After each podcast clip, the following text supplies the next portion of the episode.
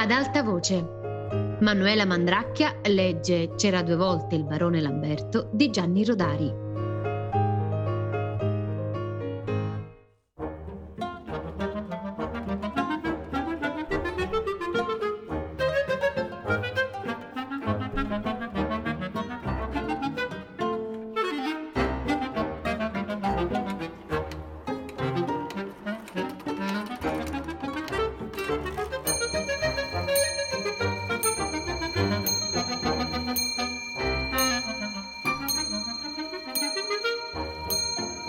Delfina è la prima a svegliarsi dopo due giorni e tre notti di sonno forzato.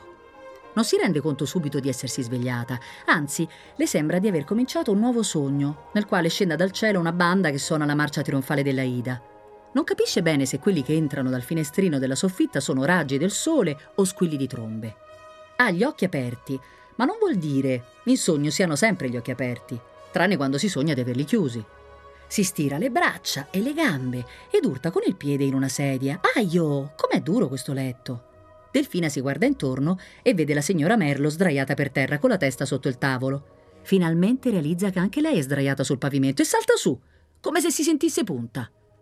Corre a guardare dal finestrino e vede che sul lago c'è una grande festa popolare. Corre a guardare sul tavolo e trova il biglietto scritto da Anselmo. Il barone morto, colpa vostra, licenziati in tronco. Cosa? Cosa?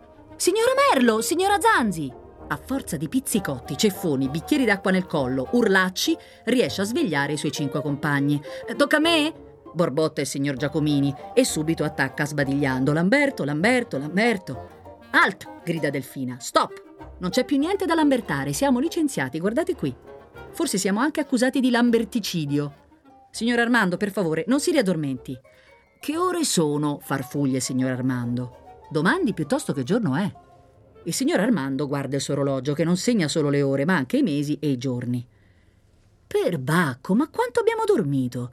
Che cos'è successo, insomma? Mi sembra, dice il signor Bergamini, di sentire la fanfara dei bersaglieri. Belle trombe. È la marcia della Ida, lo corregge Delfina. Ho conosciuto una volta a Treviso una signora che si chiamava Aida.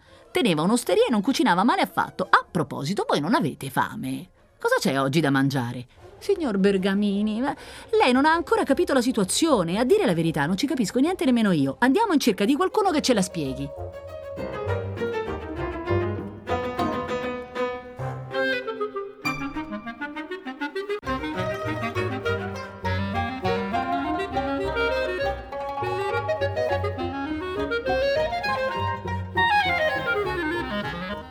Tutti d'accordo scendono le scale e arrivano nel grande atrio della villa, in tempo per vedere il portone che si spalanca e una folla che rompe con grida festose. Ci sono poliziotti, carabinieri, vigili urbani. Cielo, bisbiglia la signora Merlo, non saranno mica qui per arrestarci. Io, dice il signor Giacomini, non apro bocca se non c'è il mio avvocato. Io, proclama la signora Zanzi, non so niente, dormivo io. E noi no? Non lo so, quando dormo io non mi guardo in giro per vedere cosa fanno gli altri.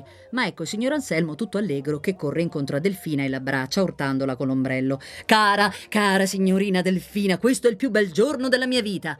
E il licenziamento in tronco? Come non detto. Siete tutti riassunti al lavoro, anzi, non mi meraviglierei neanche tanto così se il signor barone, per festeggiare l'avvenimento, vi aumentasse lo stipendio. Un momento, ma il signor barone non è morto? Il signor barone è più vivo di prima. E quel biglietto? Come non scritto? Allora torniamo di sopra, propone il signor Bergamini. Il pranzo è pronto? Calma, dice Delfina, voglio vederci chiaro. Se è il signor Barone che vuole vedere, eccolo, dice Anselmo tutto contento.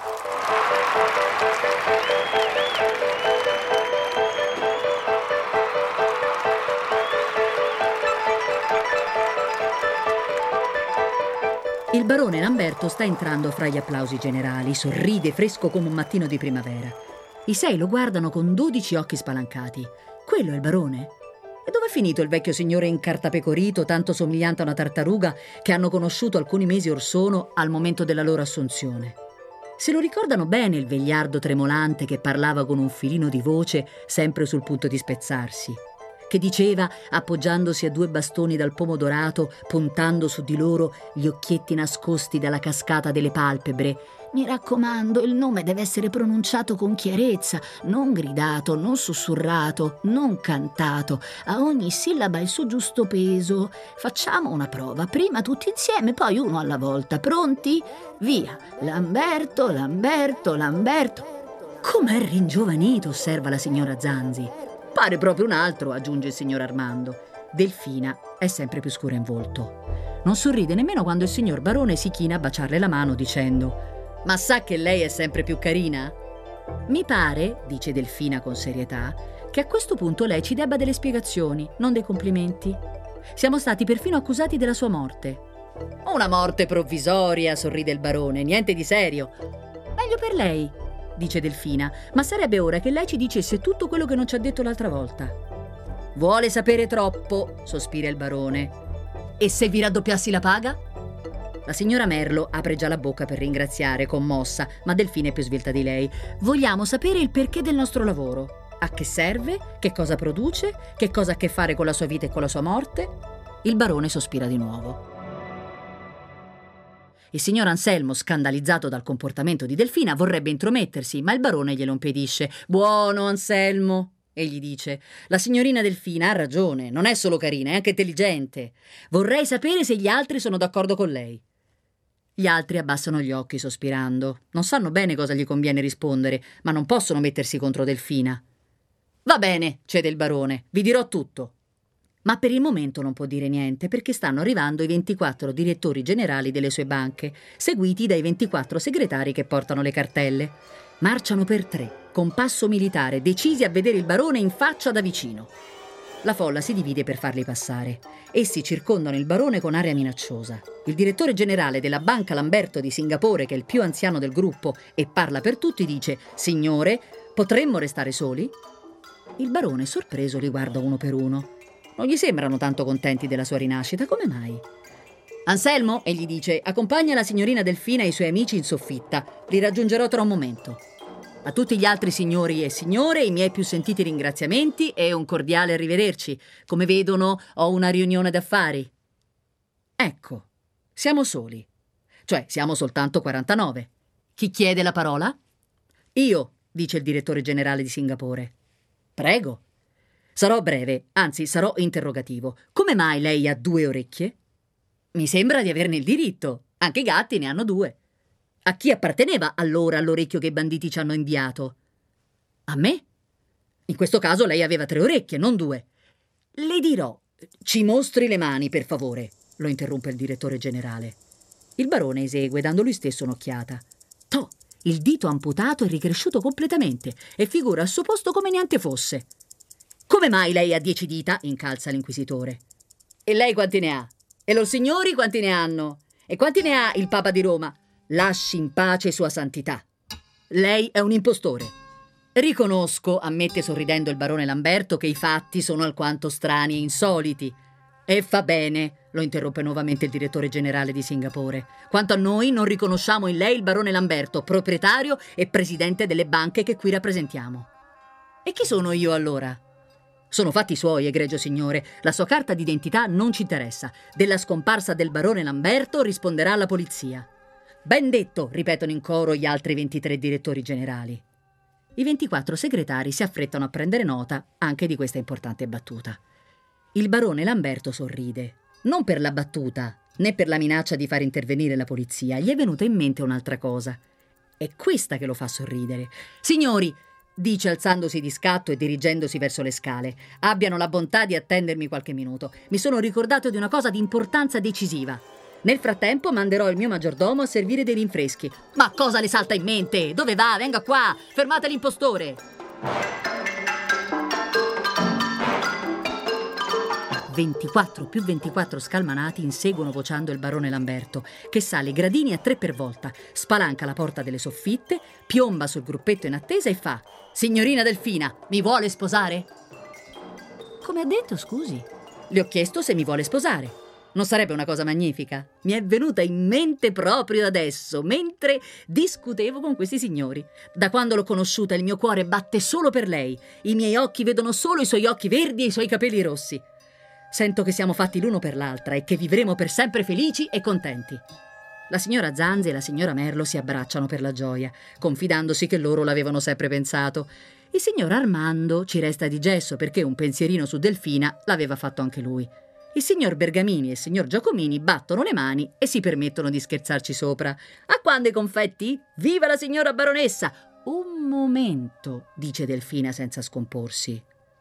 Non ho ancora detto la mia opinione. Dica di sì, Delfina, insiste il barone, e questo sarà il più bel giorno della mia vita. Invece dico di no. Sorpresa, esclamazioni, commenti vari. Ma che maniera di buttar via la fortuna! Ecco, non le basta un barone, forse vuole un principe azzurro. È perfino maleducazione rispondere di no a un signore così per bene. È proprio un no no? O è soltanto un no forse? Oppure un no vedremo? O magari un no aspettiamo un po' di tempo? Incalza il barone. Mi lasci qualche speranza, mi dica almeno ni. Ma neanche per sogno. Per il momento il matrimonio è l'ultimo dei miei pensieri. E il primo qual è? domanda il signor Armando. Il primo, dice Delfina, è di capirci qualcosa in tutto questo pasticcio. Il barone ci aveva promesso una spiegazione. Più che giusto, sospira il barone. Quante volte gli tocca sospirare oggi? Vi dirò tutto. Era ora, commentano i 24 direttori di banca, che si sono infilati anche loro nella soffitta. I 24 segretari sono rimasti fuori sulle scale per assoluta mancanza di spazio. L'anno scorso, in ottobre, mi trovavo in Egitto. Il barone Lamberto rivela il suo segreto racconta ogni cosa per filo e per segno, mentre Anselmo fa di sì, di sì con la testa. Anselmo, anzi, interviene una volta per ripetere le parole precise del santone arabo incontrato per caso all'ombra della Sfinge. Ricordati che l'uomo il cui nome è pronunciato resta in vita.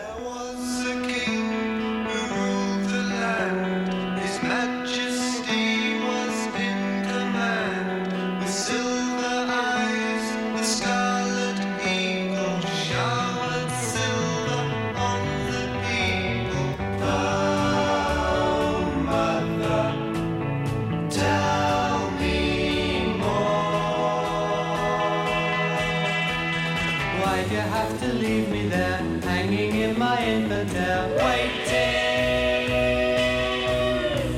You only have to read the lines, are scribbly black and everything shines.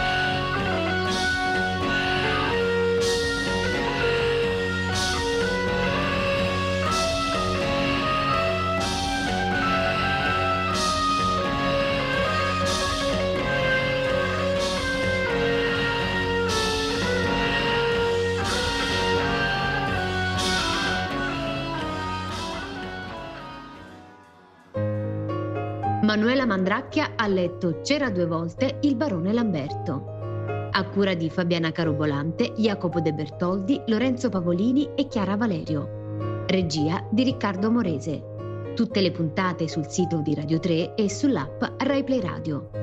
Ad alta voce è un programma Rai Radio 3.